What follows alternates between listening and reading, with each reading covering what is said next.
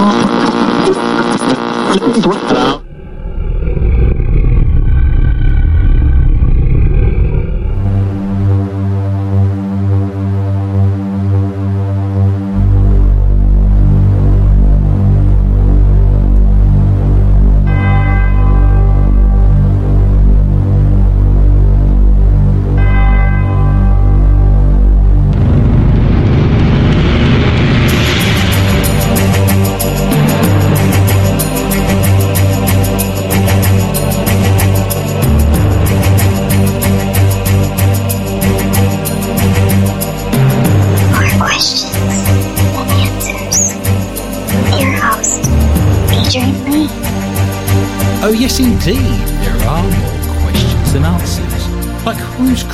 idea was it to use the word lisp when it has an S in it? Hi, America. Hello, world. My name is Adrian Lee, and I am your host.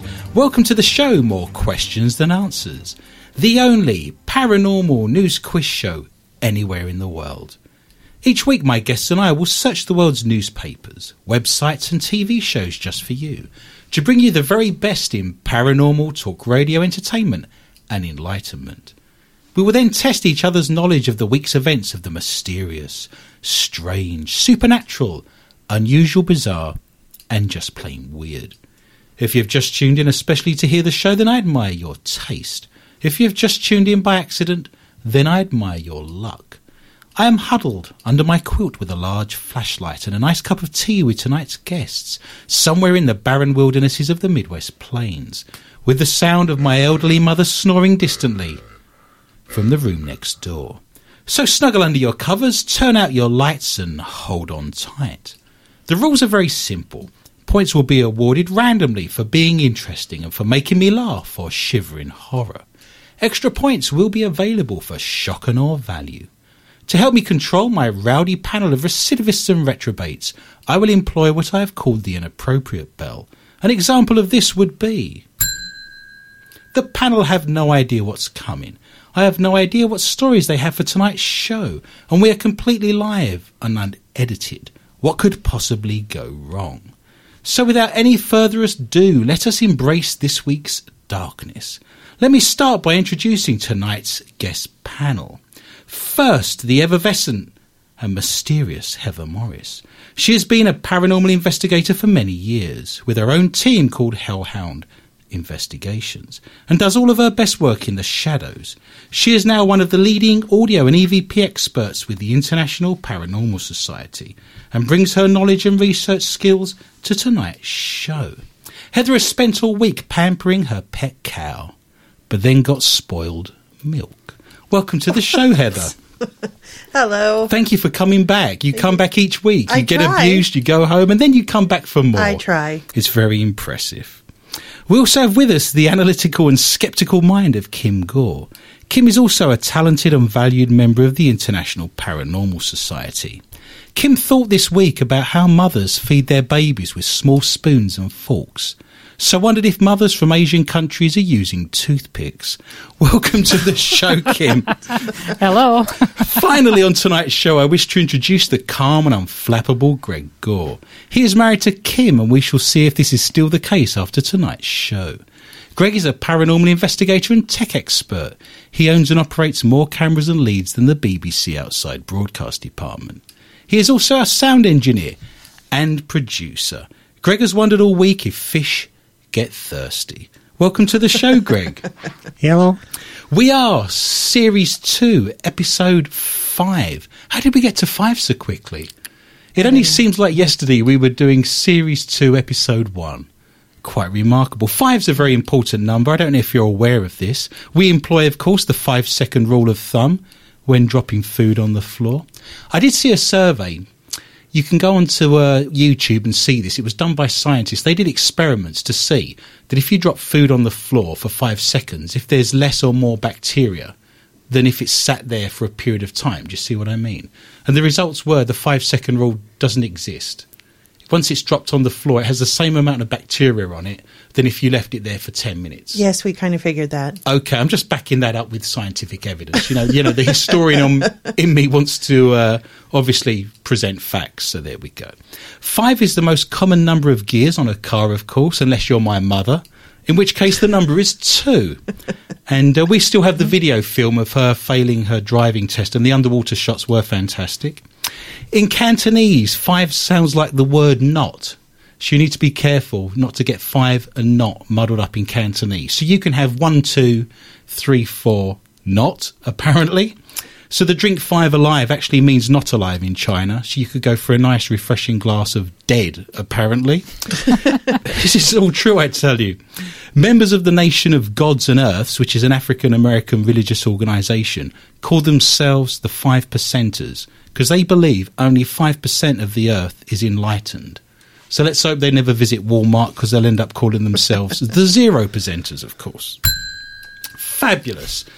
I just want to mention, I'd like to uh, welcome all of our new listeners. We're now um, being streamed on Dark Matter Radio. You can access that on darkmatterradio.net.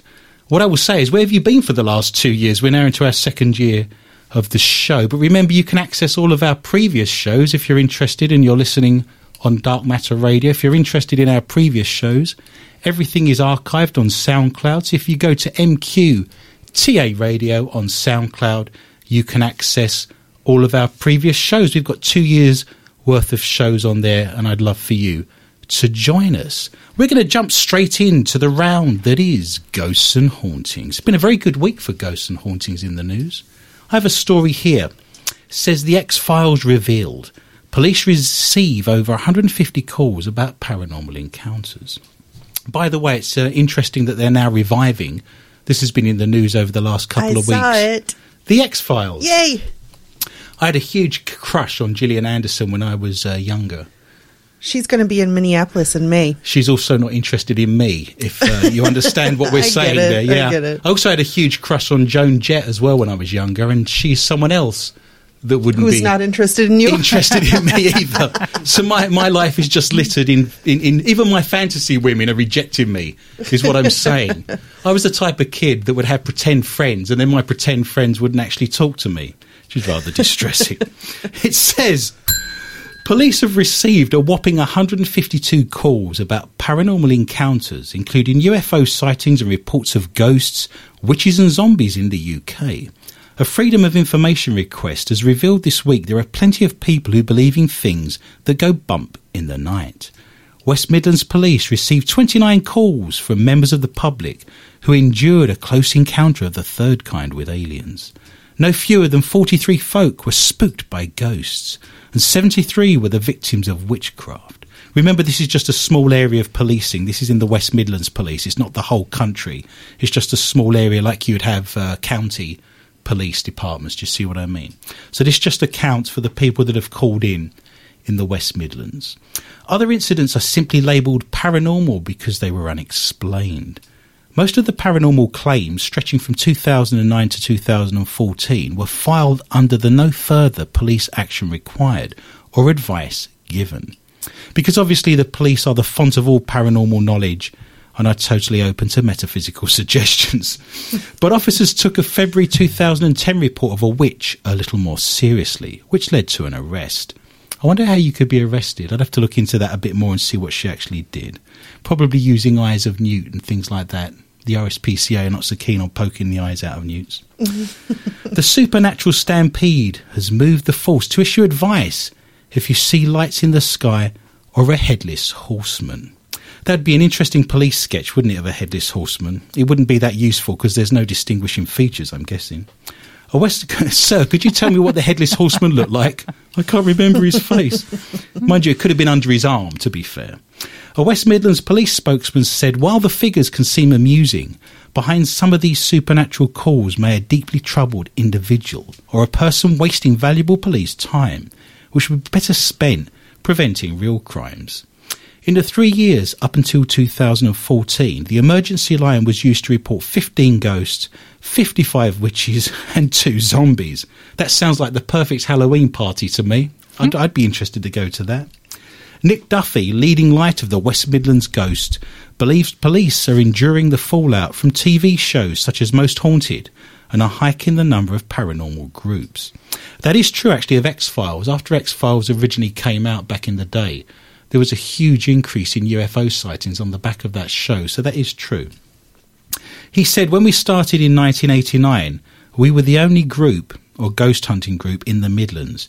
Six years ago, there were 70, and I stopped counting after that.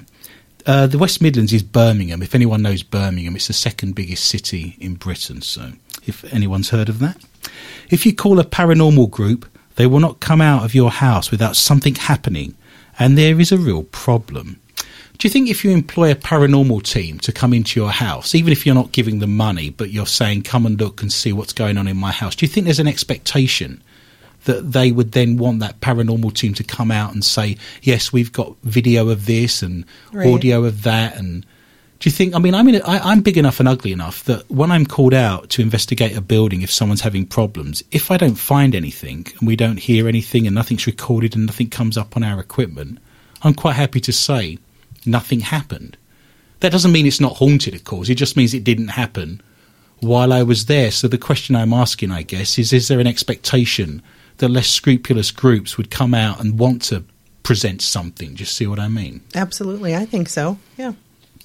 Okay, you're not getting points for that. I was just just interested. It says these figures are also a byproduct of most haunted and all the American rubbish it says on here. So surely What? surely there is no What are they talking about? I can't believe Rubbish. there's paranormal American rubbish shows. I, I just find that hard to believe. I mean, Oh. things like Ghost Bait and Paranormal Challenge are obviously cerebrally engaging and showed a refreshing new perspective of the paranormal world. Or is that just me? Sorry, I'm experimenting with irony this week. I do apologise. There's no points for it, of I've course. never seen you iron before. no. That's what I said to my mother when I saw her naked. In recent years, Nick has also. that was a long Where's the afternoon. there we go. Yes, dinner was very quiet that evening. I must tell you, You a very- got dinner that evening? what I will say, when I was a student, I came back to live with my parents in the summer holidays because obviously, when you're at university, summer holidays last two and a half years.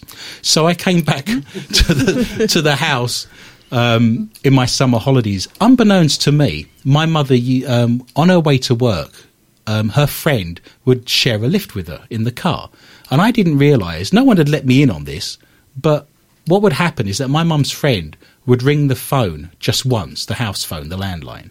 So you'd just hear it ring once.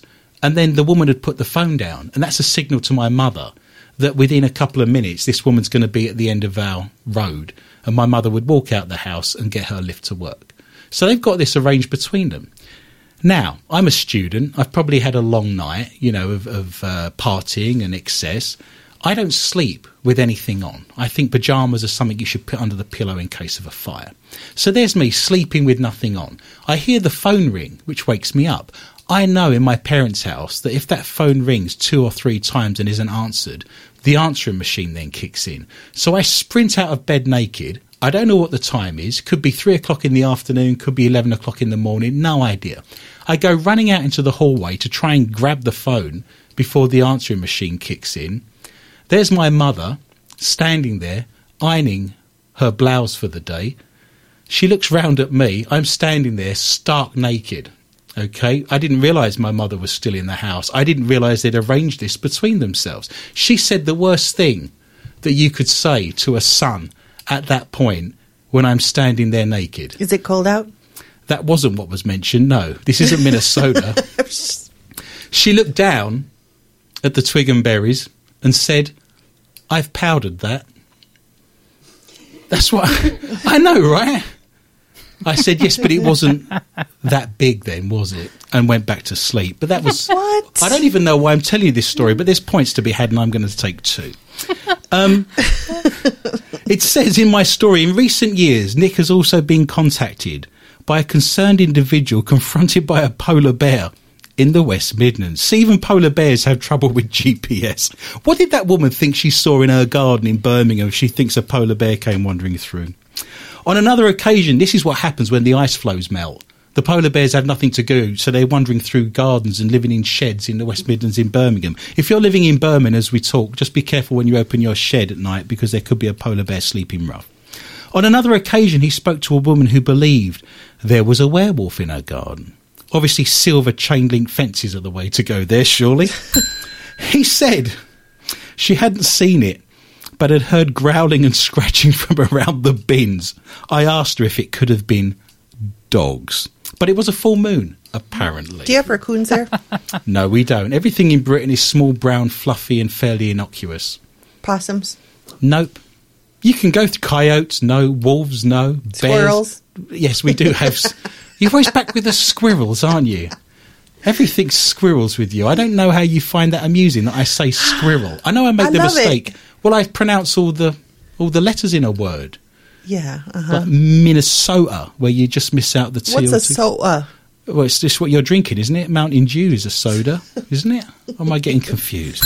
No. Squirrel. Yes, we have squirrels. Brown, brown and grey. The grey ones came over from America. I like the ones with the little tufts on their ears. Yes, they're the grey squirrels, and they're Squirrels. Squirrels.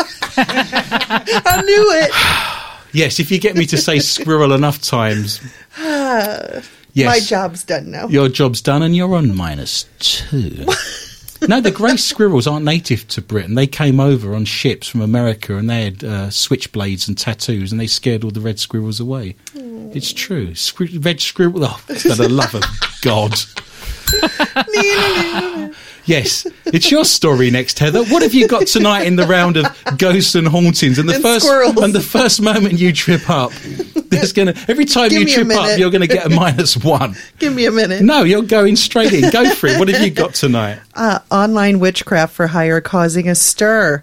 People who practice witchcraft have been called many things over the years, and principles is just one What of was that? Sorry, Pri- Principle. was just one of them. Yeah, okay, that, just sorry, checking. whatever. There's minus one coming somewhere.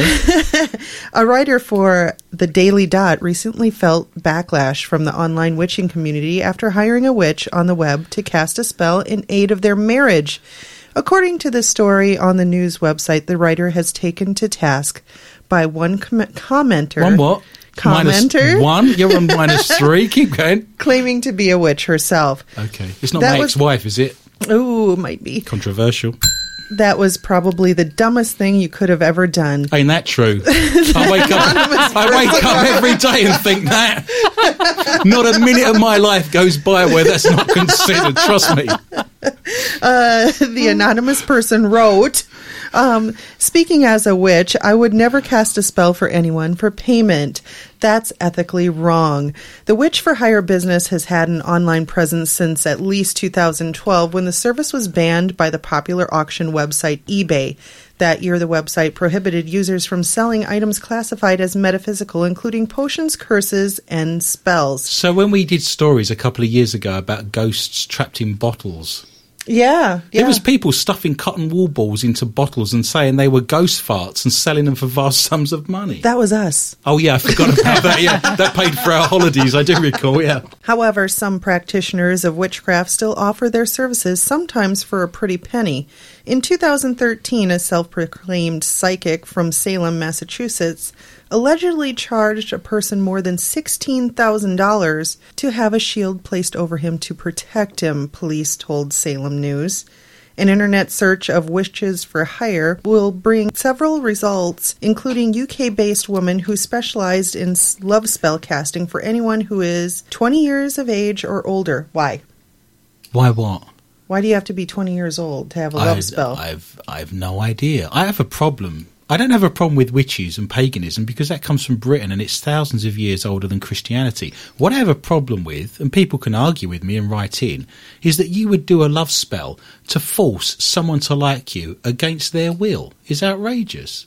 I just I think that's remarkable and very cruel. And uh, when the spell wears off, you know, there's going to then be you wake up. there's going to be some problems. But you know, if someone doesn't want to be with you, isn't it very selfish to then put a spell together to force them to be with you against their will? Seems remarkable to me. I don't see how that. I think there's a difference between having a love spell for a specific person and a love spell to try to find love or, or bring your love to you, not a specific person. Do you Yeah, see what I mean? Absolutely. You can carry pieces of rose quartz in your pocket. Right, rose quartz is meant to attract people towards you, absolutely. But it, if it's someone who's specific, because you can take a piece of someone's hair and you can tie it, Fingernail filings. Oh, you've done this, have you? Talking from used chewing gum.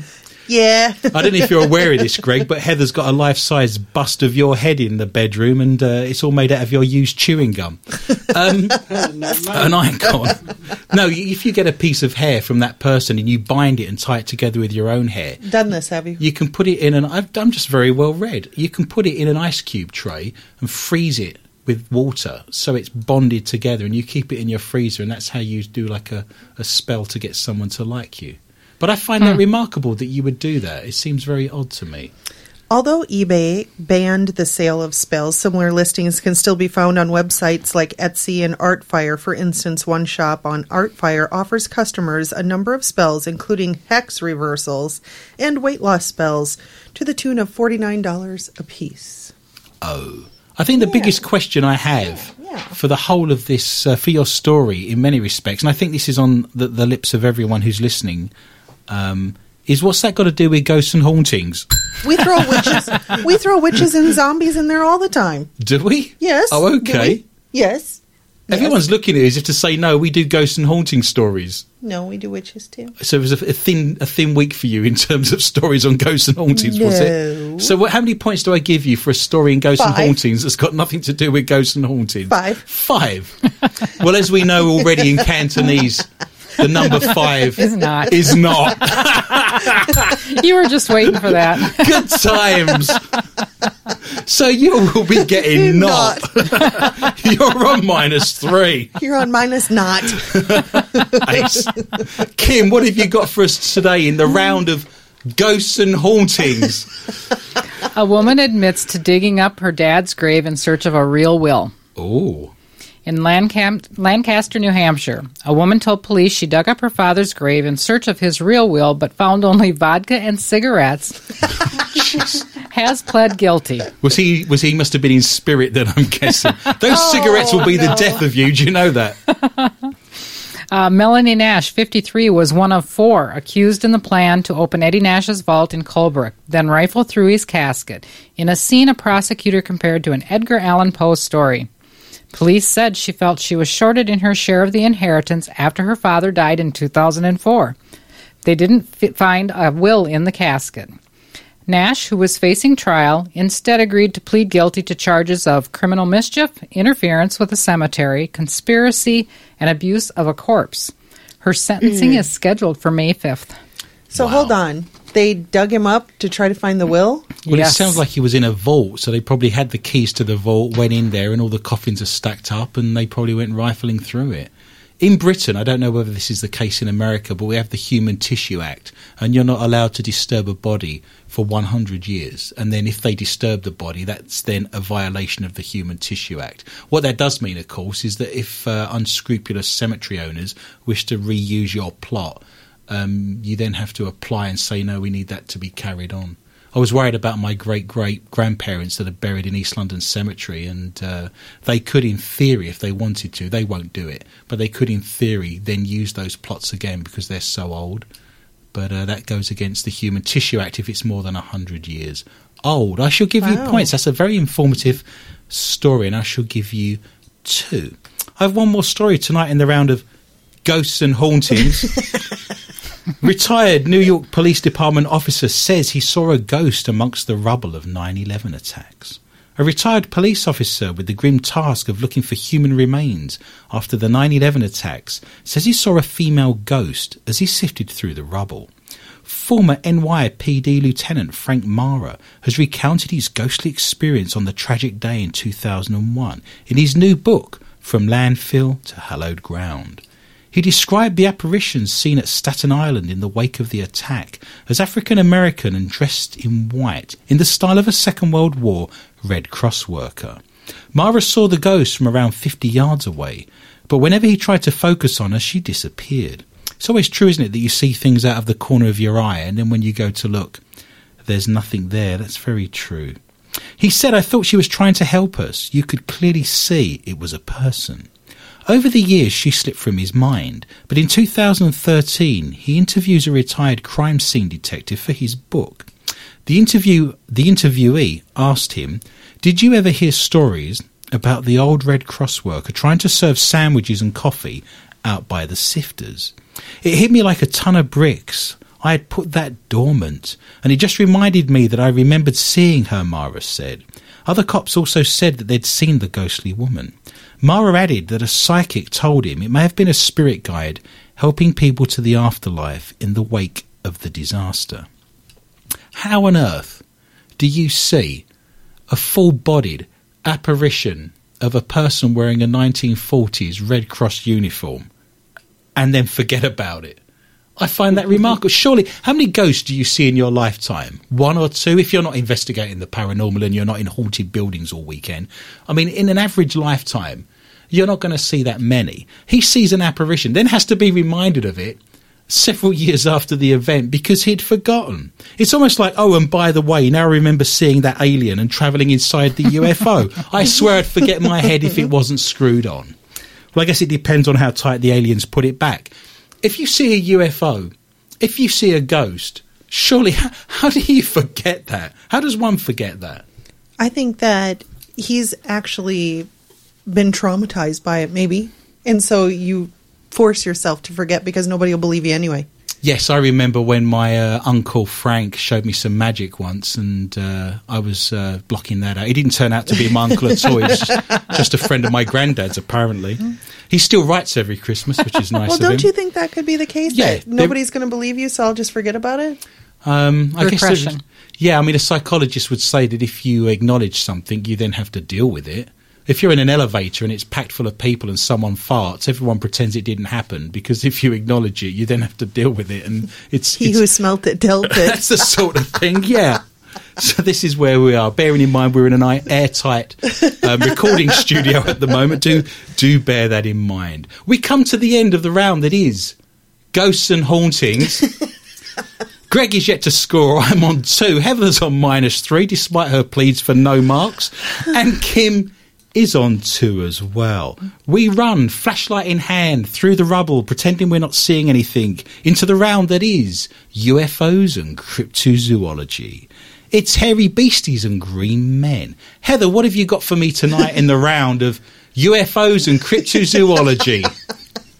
Uh, Peruvian men capture video of a flying humanoid. Does There that we go. count? Yes, that's, that sounds about right. That would be an unidentified flying humanoid. Okay, a group of Peruvian men last Sunday captured on video the images of an unidentified flying being they referred to as a humanoid. Radio and television producer Cesar Rodriguez and his team told UFO investigator Anthony Choi that they were in the city of Puerto Maldonado on March 6th That'll do. when they captured the oddity. What? Nothing. You What? keep going. The men If you produced say it quick enough, no one will know. the men produced a two minute long Spanish speaking film in which the alleged entity can be seen slowly flying over a church. I'm sure I've seen a two minute Spanish talking. Well, I only, Uh, needed, well- I only needed two minutes. The film may have been longer. The dark human like silhouette was reportedly visible for about five minutes prior to it vanishing. It's like a humanoid, Rodriguez said in the video. It's like an animal or something, he adds. If it's like an animal, it's not like a humanoid, is I'm it? just reading his quotes. the men appear to be struggling to keep a constant visual contact with the supposed humanoid, but the camera seems to be able to capture the entire sighting. It's not there, but then you can see it in the camera. Rodriguez explains as the other men around announce it disappears. That's crazy, isn't it? You can only see it in the camera now. The unidentified creature then gets lost behind the clouds.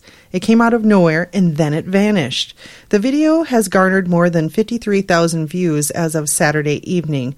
Purported videos of flying humanoids over the South American skies have attracted the attention of hundreds of thousands before. In 2008, TV show Primer Impacto broadcasted the video of what some had called a flying witch, causing a panic among the residents of Nuevo Leon, Mexico. New Lion, Nuevo Leon. I'm guessing. Is that it? I don't know. That's new lying, isn't it? You're lying? What? New Lion. I know I'm speaking English and it's a problem for you Americans, but do try and keep up. You're speaking English, Mexican, Spanish, whatever. I get by. Choi, who claims to have been investigating similar cases since 2010, says he is open to suggestions from the viewers that help identify the anomaly seen in Rodriguez's video. Before you mentioned it, I was actually going to bring up the Mexico video of the witch. If anyone gets a chance, go onto YouTube, type in Mexico and witch, and you literally see what looks like a witch on a broomstick flying over the mountains of Mexico. It's a very creepy and How old is bizarre it? Video. I would say that's probably about 10, 15 years old now. Really? Yeah, it's worth a look. It's just very odd and very strange, and you can't quite work out what it is. The other thing that's very odd, if you've never seen it before, there's a piece of footage on YouTube called something like Argentinian Gnome. And what you see is a group of kids at night time just hanging out with their bikes, you know, in the street. And then from nowhere, this gnome appears, and it's only a couple of feet high, and it makes barking noises, and it's got a pointy hat like a gnome in a garden. All it's missing is a fishing rod. And they, this gnome goes chasing after these kids, and the kids go screaming, and one of them leaves a shoe behind. And it's a very strange and dark video. So again, if anyone wants to see that, that's really odd and bizarre. There's some strange things out there. Very strange indeed. Where's Wh- my points? Where's your point? You're quick off the mark, aren't you? I'm going to be really generous and give you three. So you're now on zero. Great. I have a story here from Scotland, which of course is the enemy. It says this is final proof, perhaps, that the Loch Ness monster exists. Tourist new video shows Nessie emerge. Tourists visiting Loch Ness in Scotland revealed shock new footage that could be the best proof yet of Nessie. When a black hump emerges from the dark waters of Britain's biggest loch, as Connie Ross and her daughter Rochelle were taking pictures, the opportunity was too good to miss. But the pair were so mesmerised for those vital few seconds, their chance of capturing a rare close up image of Nessie was gone. Instead, they filmed the aftermath as the mysterious object sank to just below the surface and moved away in the loch, leaving behind a perfect circle of disturbed water. How convenient. There's never a decent picture of these things, isn't there? It's either Nope. blurred or you're just getting the tail end of it. Connie said, My father drove us down to the lock last Tuesday. He stayed in the car park and my daughter and granddaughter walked down to go around the castle and then take pictures by the loch side. It was about 1:30 p.m. in the afternoon and I still had my camera.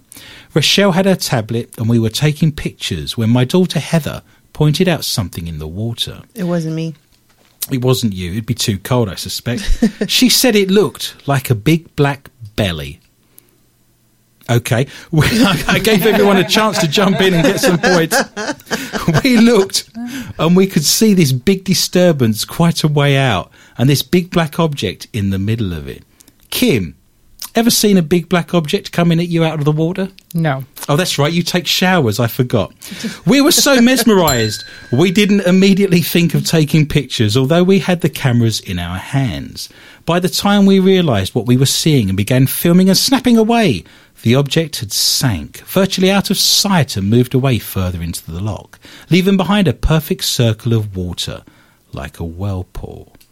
I'm surprised the show River Monsters has not dipped a line in the water of Loch Ness. Do you know the Hasn't he? show? I don't believe so. There's a show, isn't there, where a guy goes around. He's a British guy. Yes, you he's, watch it. He's a biology teacher. How cool would it be that your biology teacher at school, in his summer holidays, goes around the world filming river monsters? It's quite remarkable. If anything was pulled out of the loch in Scotland that large, the first thing they'd do is batter it and fry it, and they'd serve it with chips. That's how things are. I swear that's the case. Kim, what have you got for me tonight in the round of UFOs and cryptozoology? New species of catfish named Greedo after Star Wars bounty hunter. Yes, I remember Greedo. Yeah. Isn't he the one that got shot under the table by Han Solo in the bar? Am I getting idiot? I'm sorry, I'm Yep. using. I'll give myself Nope, points. that's just for all a moment. Yeah, you go for it.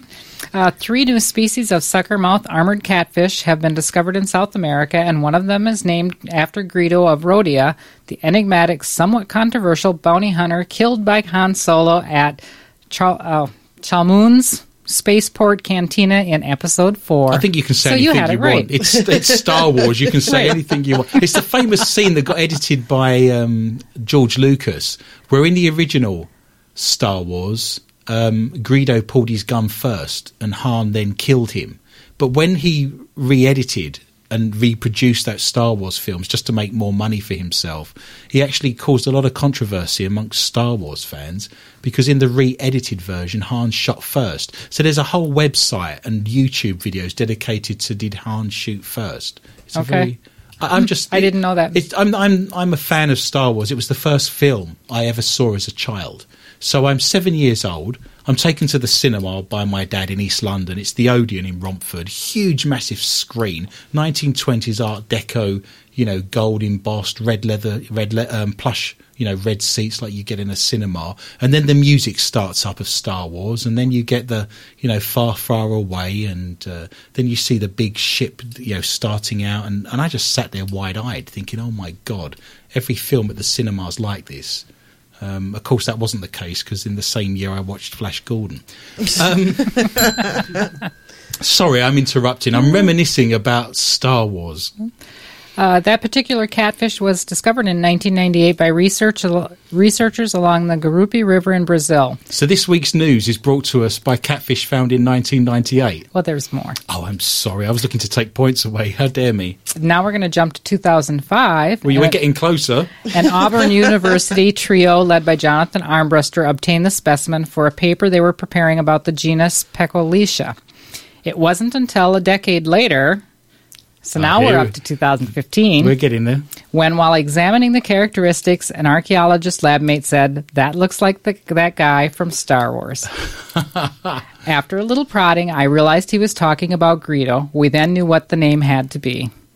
So they named it. The reddish brown, small to medium sized catfish has a uniformly colored head, no spots or mottling, and the largest of the specimens they examined is 7.8 centimeters long. Its sucker mouth, protruding bristles, and large dark eyes make it a pretty good fishy doppelganger for Greedo. And what does it taste like?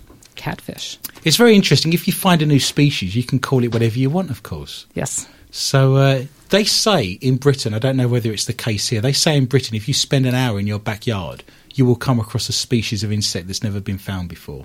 There's that many insects out there that haven't been categorised yet. That's remarkable, isn't it?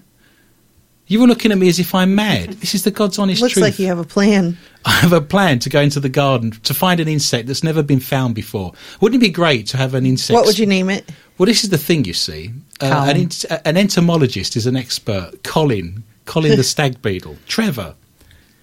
No? I just think, wouldn't it be great to grab an entomologist, go out into the garden, root around in the undergrowth, pick up an insect and say, this one? And the entomologist goes, no. Then you pick up another one. This one? No. What about this one? No. You could be there for an hour and then you pick one up and goes, what about this? And they'll be like, oh, I've never seen one of those before. We shall call him Colin. There we go. and that's how Colin the Beetle was named. Right, time for Nunai. for more informative paranormal madness, please stay tuned after these short messages from our sponsors. The Lakes Area Paranormal Interest Group meets bi monthly to discuss all things paranormal. Speaking The of What's that? naming something, I'm just saying, I read that out once. We've been doing this. This is like the 38th show we've ever done. In, in, you know, what I'm saying is there was one occasion when I read that opening line and it reads, The Lakes Area Paranormal Interest Group meets bi-monthly. And for whatever reason, I must have been tired or, or just drained. And I just read the Lakes Area Paranormal Interest Group meets my bumflea. So whenever I read that, my bum flea has never been found. So if we find my bum flea, I can name it Colin. It sits between my bottom cheeks like a couple of badly parked VW bugs trying to get out. And if it ever comes to the surface, we shall name him Colin. That's why I laugh. Every week there's an in joke. So I'm letting the listeners know that when I read this out, when I and say we laugh. Oh, I laughed so hard a small amount of we came out back in the day, I remember. But uh, if I read out the Lakes Area Paranormal Interest Group meets bi monthly and you hear me smirking, it's because I remember reading a year ago, my bum flea, and everyone in the studio is now looking at me because they remember that incident as well. It's almost Yes, expected that I shall laugh. So the Lakes Area Paranormal Interest Group meets my bum flea to discuss all things paranormal. The group's primary focus is on the topic of UFOs, but they also delve into alien abductions, cryptozoology, Bigfoot crop circles, ghosts, beetles named Colin, and witches that suddenly appear in the Ghosts and Hauntings round. Come with an open mind and be prepared to discover the who, what, when, where, why, and how of these phenomena. Meetings are from 7 to pm Central Time in the banquet room of the American Legion Club in Wake Park, Minnesota. For more information, visit their website, For people who believe that standing in a cold, dark basement in the middle of the night for hours on end is perfectly normal. The Minnesota chapter of the Mutual UFO Network, MUFON, meets the second Saturday of every month at the New Brighton Community Centre, New Brighton, Minnesota. Meetings are from 2 to 5, 2 to not, PM Central, and include investigation reports, open mic, book reviews, videos, and guest speakers. Anyone with an interest in UFOs is welcome to attend, and you may even find some friends. For anyone who's experienced a UFO sighting or knows someone who has, this is the place to be. I'm sure they talk about Star Wars constantly. Meeting agendas, driving directions, and tons of UFO information can be found at mnmufon.org. I would love to hear from you if you would like your business or product advertised live or more questions and answers, reaching the nation and beyond with informative, well educated listeners of good taste and a love of the paranormal and all things oddly intriguing.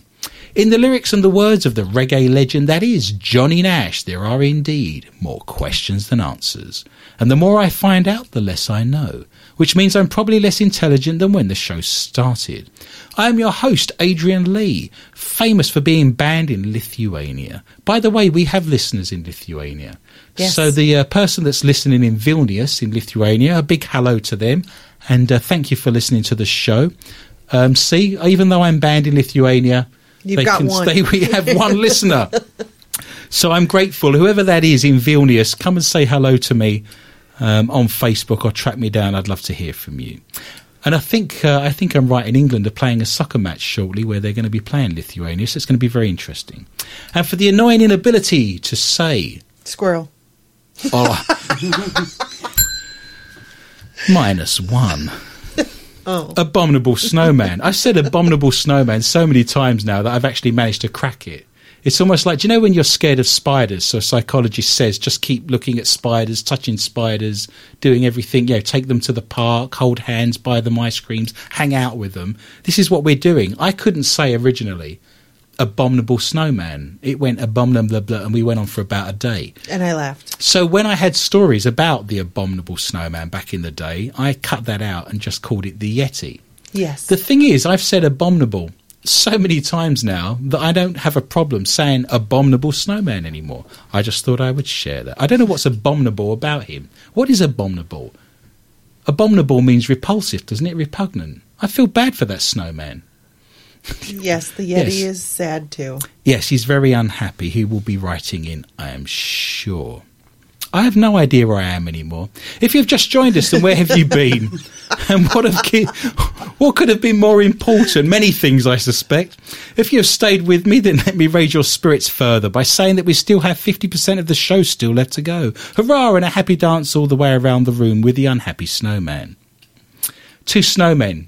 One says to the other one, Can you smell carrots? Remember, you can contact the show at any time via. That's the only snowman joke I've got. Wow. Remember, you can contact the show at any time via our Facebook site. More questions than answers with Adrian Lee. All of tonight's stories and much, much more can be found in glorious detail and technicolor for your perusal, including all the photographs and videos that accompany our stories. You can also write to me and send me your stories at mqta at rocketmail.com.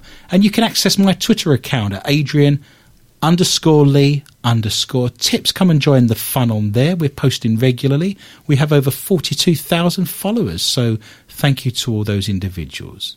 I've now been handed a fresh cup of tea and the promise of cookies. I have fresh flashlight batteries, and my mother has thankfully now stopped snoring in the room next door. So onwards we march. We are into the round that is the strange and the bizarre, the stories from around the world which were just too fabulous, just too amazing, not to include in the show, but don't come under any other category. Not that that bothers you, Heather.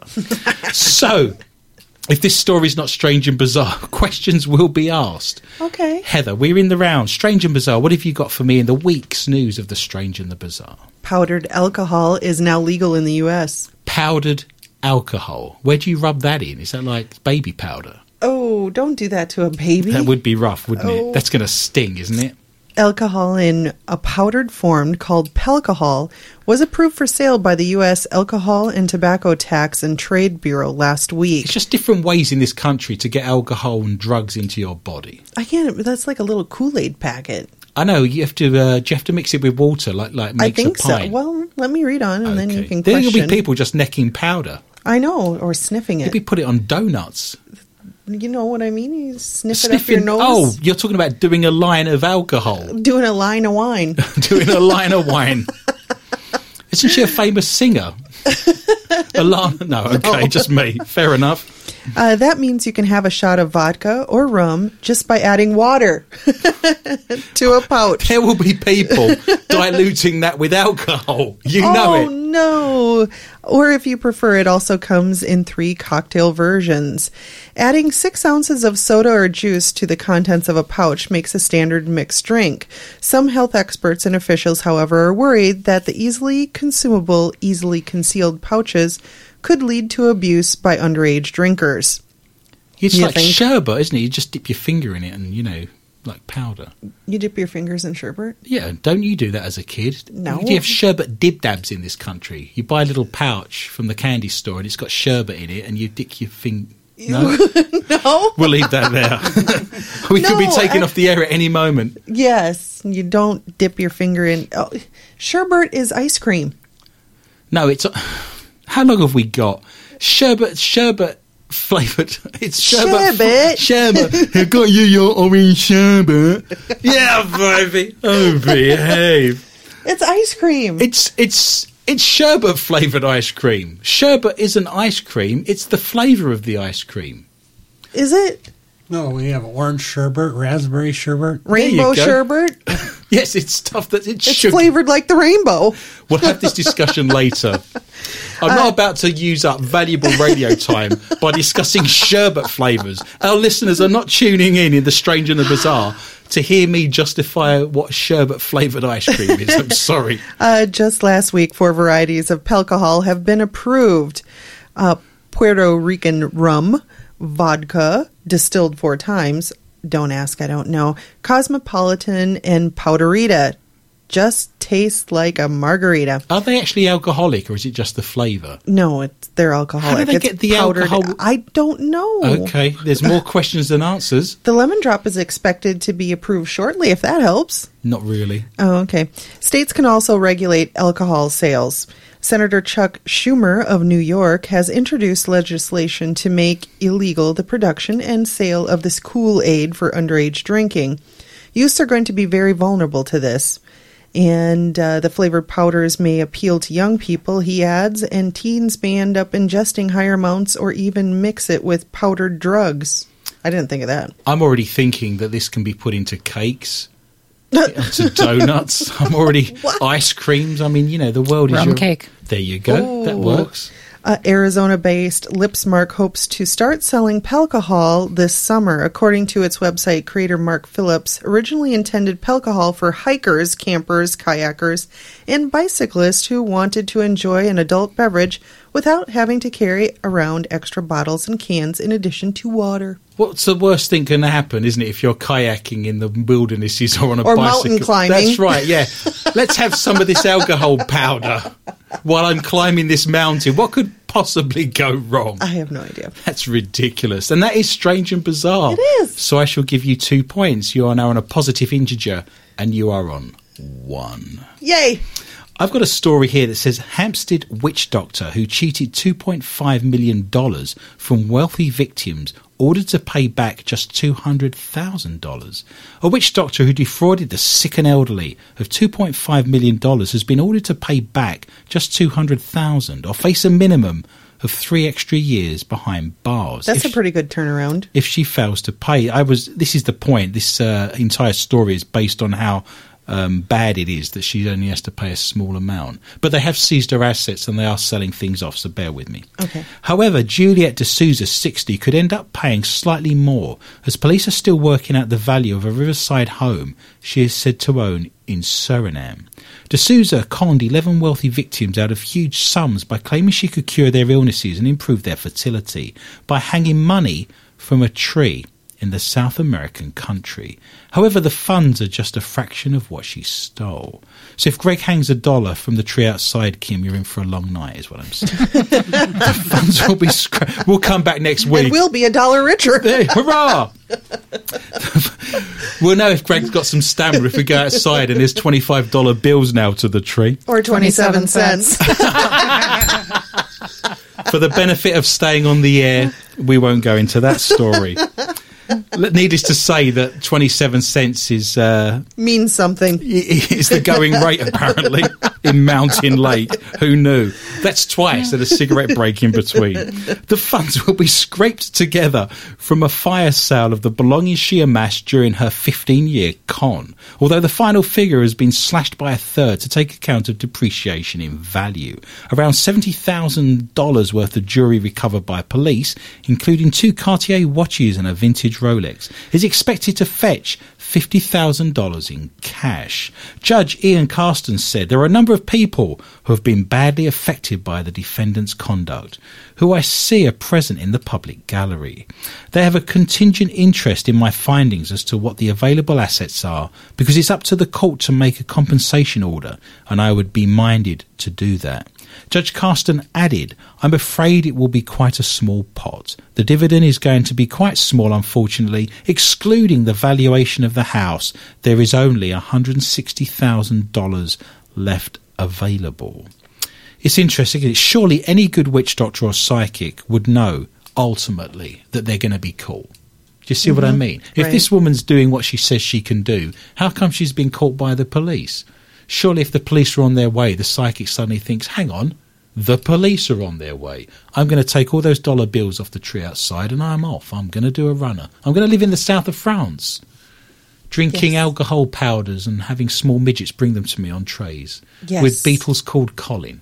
That's right. She's got everything planned out. So how you know if you're not, if you're that that good, surely you know the fact that she's been caught would suggest she doesn't know what she's doing. In my opinion, I shall give myself points for being informative. There we go. That's what you call it, huh? Yes, I've now added another two to my score. I'm now on six. Kim, you're currently on four, so you could bring back parity. What have you got for me tonight in the round of strange and bizarre? Child revived almost two hours after drowning, but how? Late last Wednesday evening, a 22 month old child tripped and fell into an icy tributary of Buffalo Creek outside Mifflinburg, Pennsylvania. The boy was quickly swept downstream for about a quarter of a mile before being washed up on a grassy knoll, which was where a neighbor later found him. I thought he was going to say on a grassy knoll where there was a gunman who just shot Kennedy in the head. I have to tell you before before we go any further. In uh, last summer, um, Kim actually had some fabulous melons, and uh, we went out into the yard, and they were growing there on the earth. And uh, I don't know if you want to tell this story or not, but Greg, I've never seen a gun before. They don't exist in Britain. If if you're caught with a gun in Britain, you get 15 years in jail. So I've I've never seen one. But Greg, as a farmer, has a gun, and uh, we went out into the yard and we positioned a melon on a fence post, and we stood a hundred yards away with the gun, and I had my first go at firing a gun, and uh, the bullet went into the melon and it exploded, and it was just like the JFK assassination. It was very impressive. So I'm getting a flavour of things. That's all I'm saying. Sorry, I wasn't on a grassy knoll though. I was in uh, Kim and Greg's backyard, is where I am. Do continue. I do apologise. I just thought I'd share that with people. It's too soon. Too soon. 1963, and it's still too soon. Okay, I'm done. There's nothing else. Okay, the infant had no pulse and was not breathing at the time of discovery and may have been in the 34 degree water for as long as 30 minutes. Emergency services were immediately called, and as soon as they arrived, they began to perform CPR on him, which continued uninterrupted as they made their way to the hospital before boarding a helicopter destined for Geisinger. Upon arrival, the child still had no pulse and his body temperature was a mere 77 degrees, which is normal is 98.6. So attempts to resuscitate him were continued alongside administering fluids to him. The medical team was ready to admit him into surgery in order to place him on a heart bypass machine, but a pulse was finally detected after 20 minutes. So doctors decided to carry on with the resuscitation and warming efforts. Amazingly, CPR was carried out for a total of 1 hour and 40 minutes. Wow. Once he reached a more reasonable body temperature, the boy was given blood pressure medicine and placed on a ventilator. Amazingly, he woke up at 2 a.m. Thursday, and despite everything, he suffered no neurological damage. Five days on, he returned home with his parents, who said that he was healthy, smiling, and talking again. What you're saying is basically if we fall into a river or crack through the ice of a lake, it would be better if we were a small child. Yes.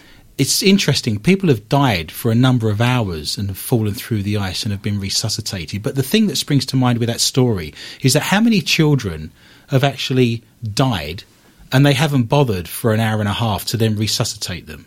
Where, as if they'd have tried, at some point they would have got them back. How many after 10 minutes said, you know, we're going to call that a day and uh, we can't resuscitate? and then you know an hour and a half later they've resuscitated that child. It makes me wonder how many kids have slipped by because they didn't expand upon that and didn't take it beyond a point where a doctor says we're done here now and makes the decision. Very possible. Do you see what I mean? It's very interesting. I mean, there's been people waking up in morgues, of course. There was a case of a woman who woke up in a morgue in France who they'd considered to be dead, and they were just about to harvest her organs, which was rather scary. That's a fabulous mm. story. I should give you two points, and you are now on six. Greg is on one. I'm on six. Heather's on one. And Kim is also on six. And we run into the round that is Not for Your Mother. These are the stories of the week where your mother shouldn't be in the room, where any young children that have fallen through the ice and have just been resuscitated are listening. If anyone is of a nervous disposition, they need to remove themselves because these are the stories that can't be read at any other time of the show. These are the stories that are going to get us taken off the air and banned, and there'll be fines and all kinds of Yep. strange and bizarre things. So you have been warned. If you are now offended from this point on, you only have yourselves to blame. Heather, what have you got for me tonight in the round that is not for your mother? Well, this comes from Amazon.com. So it must be true. It is the Go Girl female urination device, and it comes in lavender. There's a female urination device. Yes, and it's called Go Girl. Isn't that what your Franklin does? What? Okay. Where's your minus points? I'm not giving myself minus points. What is wrong First, with you? I'm going to describe it for you. I thought you'd say first I'm going to wee. No, For the benefit of I our- might be able to do it standing up now. Thank you. For the benefit of our listeners, Heather's now gone into a crouching position and has her jeans around her knees. you don't have to with this. Just Oh. saying. Okay. It's hard side. I stand corrected. oh no, uh, it's made in the USA. Of course Allow- it is. The allow- only thing that's made in the USA now is standing up female urination devices. Yeah, it's fabulous. Who says this country doesn't have any business anymore or industry?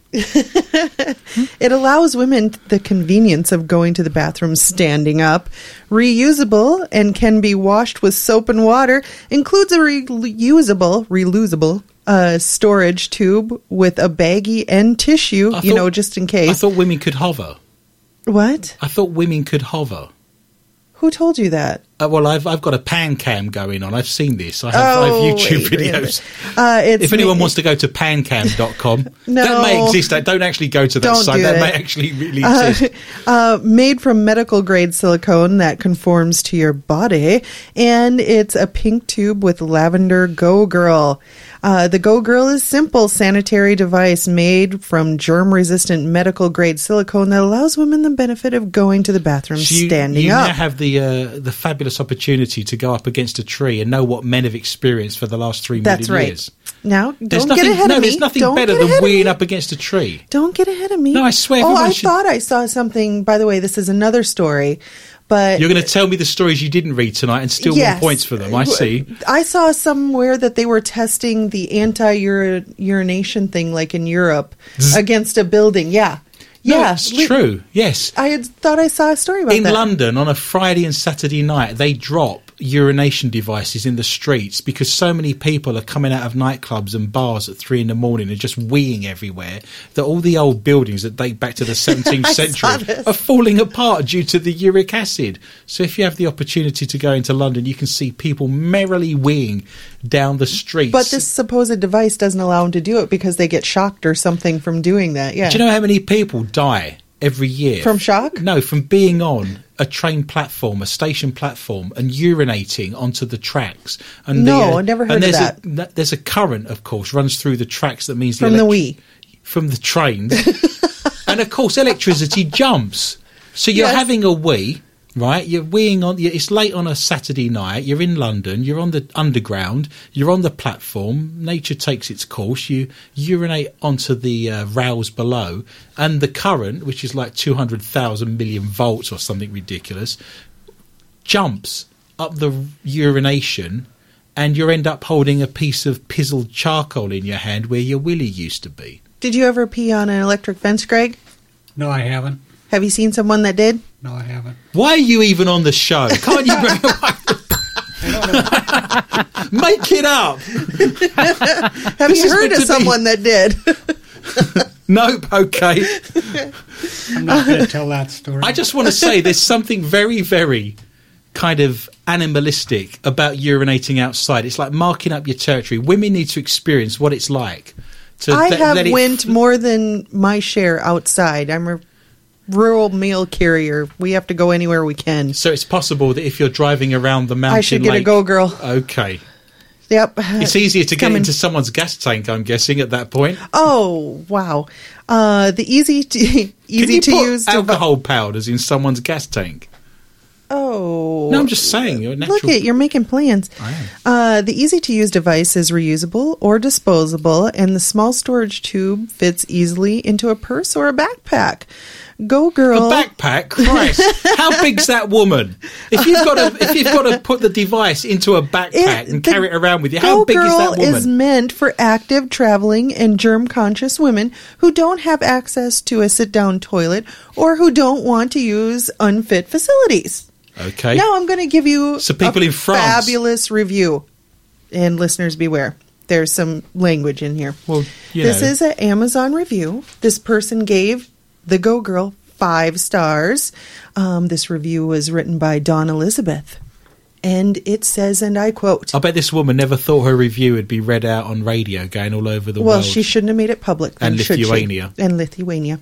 Um, I peed everywhere. That bush? Yep. Peed on it. That tree? Uh huh. I peed on that. Imagine the neighbours saying, "What's Dawn doing next door? She's in and out of her garden constantly. What's she doing And she's out there?" drinking a lot of coffee. God, I've never seen the woman drink so much. Uh, those tiny woodland creatures. Screw you. She's you. weeing on woodland creatures. Screw you, bitches. Peed on them. There's there are websites where you can see people urinating on woodland creatures. What? Oh no, no, No. no. Um, I peed in the sun. I peed in the rain. I just peed for fun. I peed down a drain. I peed in the light. It's I peed in the dark. I peed left and right. What I it is peed to, in the park. This is what a man does. This is what it's like to be a man. she had. It was liberating for her. Yes, I'm telling you that. I told you that ten minutes ago. Um, you just hold it in place, pull your pants down just enough for it to stick out and pee. No taking your pants all the way off. No squatting. No. I like the ax- idea. What? that someone else holds it in place for you. Oh, Stop wiggling it around. You're getting it on my fingers. in my shoes. Oh God, it's No accidentally peeing down the side of your leg. When you're done, you just shake it out, rinse it if you can, and stick it back into the container. that's what men do. We rinse it out, shake it around, and put it back in. Uh, the directions say to try this at home first in your own toilet. I did not do that and it was fine. However, my friend, on the other hand, who also got a Go Girl for our long weekend adventure, I don't want to know, uh, tried it for the first time after several bottles of wine. So these are two girls that are going for weekend adventures and want to experience what it's like to wee standing up. Don't do it. Uh, she didn't pee on anything except herself, so maybe follow the directions unless you're as awesome as I am, especially if you've gone through like a bottle and a half of red and white wine in like 45 minutes. I'm just saying. Also, mine is lavender and hers is khaki. I don't think What's that made a? Of, difference. what's the smell of khaki? I can't. Just for men, the smell of khaki. I don't think that made a difference in pee skill, but I feel like I was more fashionable when doing it. They should make more colors so a girl can coordinate her penis with her outfit. You could wee a rainbow. Either way, I can't wait until winter so I can try to write my name in the snow. Yes, but it's going to be in her girlfriend's handwriting. Controversial. Neener, neener, neener. I have a story here Where's my that points? said, "Well, God Almighty, I've actually seen those at the sporting goods stores. Oh God! have you really? Yes. They sell them in shields, do Don't they? you remember, Greg? I picked it up and showed it to you. I'm like, oh. take a look at this. Wow. Yep. I want one in my Christmas stocking now. Well, I'll see what can be arranged. Would you like it wrapped or just smelling of khaki? I have a story that says, Would you work as a brothel tester? Website wants people to rate sex services. A brothel is advertising for quality control testers to check the standards of their services.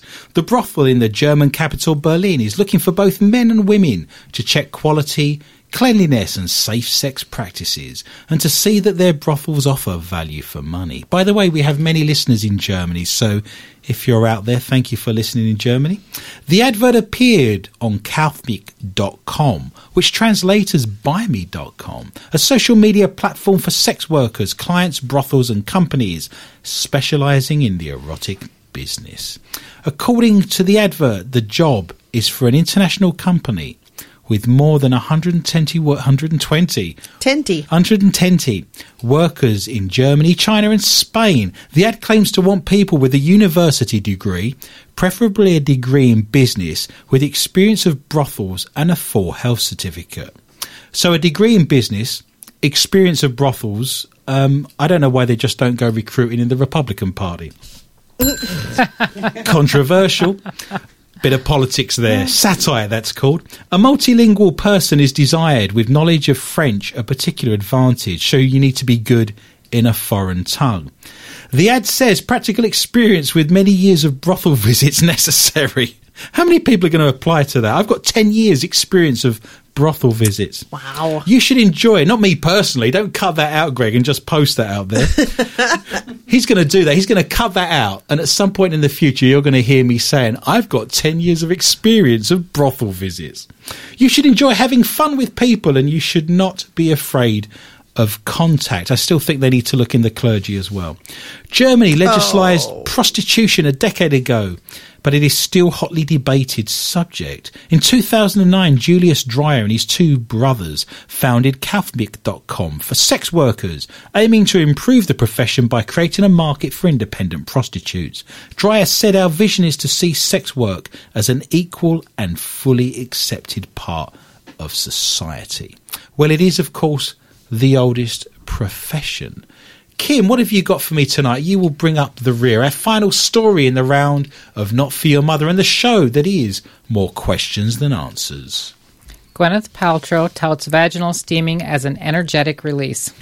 Vaginal steaming. Does Yes. that get rid of blackheads? is that where you put your head over a bowl of hot water with a tea towel over you and some sort of. No? Is she doing that with her bits? Is she squatting on a bowl of hot water? Kim, do continue. I, am just wandering off. I was waiting to see what all ideas you came up with. No, I'm, I'm thinking out aloud is the problem. Leave it to Gwyneth Paltrow to suggest a must do thing that we didn't even know was a thing people get done. Did they do that in the 70s? Don't know. It's like a dumpling, isn't it? That's what you get in Chinese restaurants. It's like a dumpling. It would end up looking like a dumpling, I tell you. Dim sum. That's You're- what it's going to end up looking like. It's Do going you to be even know what that is? What? Poached. Uh, what? Dim sum. It's a dumpling, I tell you. Okay. Isn't it? what you get with plum sauce? Why I'm are just you saying- asking me? You Well, sounded you- confident because for you- two seconds. Well, if you say it confidently, people believe you if you have a British accent. This is what I've discovered. So does it look like a Chinese dumpling or is it just me? he wants to know if there's a picture, Kim. No, there's no picture.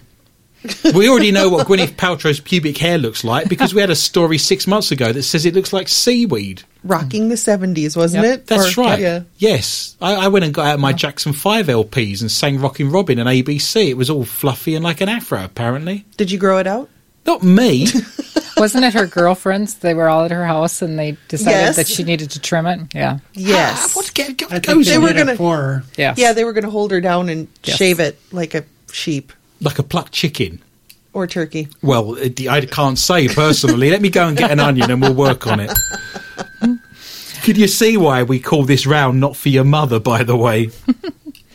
Uh, we're talking about the intentional steam treatment of one's lady parts. The real golden ticket here is the Mugworth V steam she writes at her Goop website. A Talk- what? Mugwort. Goop. Mugwort. Mugworth. Mugworth. What is okay. that? I don't know what a Mugworth is. It's a small town just outside of Hertfordshire, I thought. Who knew that they share the name with a website for steaming fannies? Steaming Fannies was fabulous, by the way. I had all their albums. Their third album was the best. One of the best bands. Ever. How was ever the s- movie? What Steaming Fannies? Don't type it in a Google search, no, please. don't do that. We'll be you'll be in all kinds of hurt. Uh, this is a holistic spa in Santa Monica.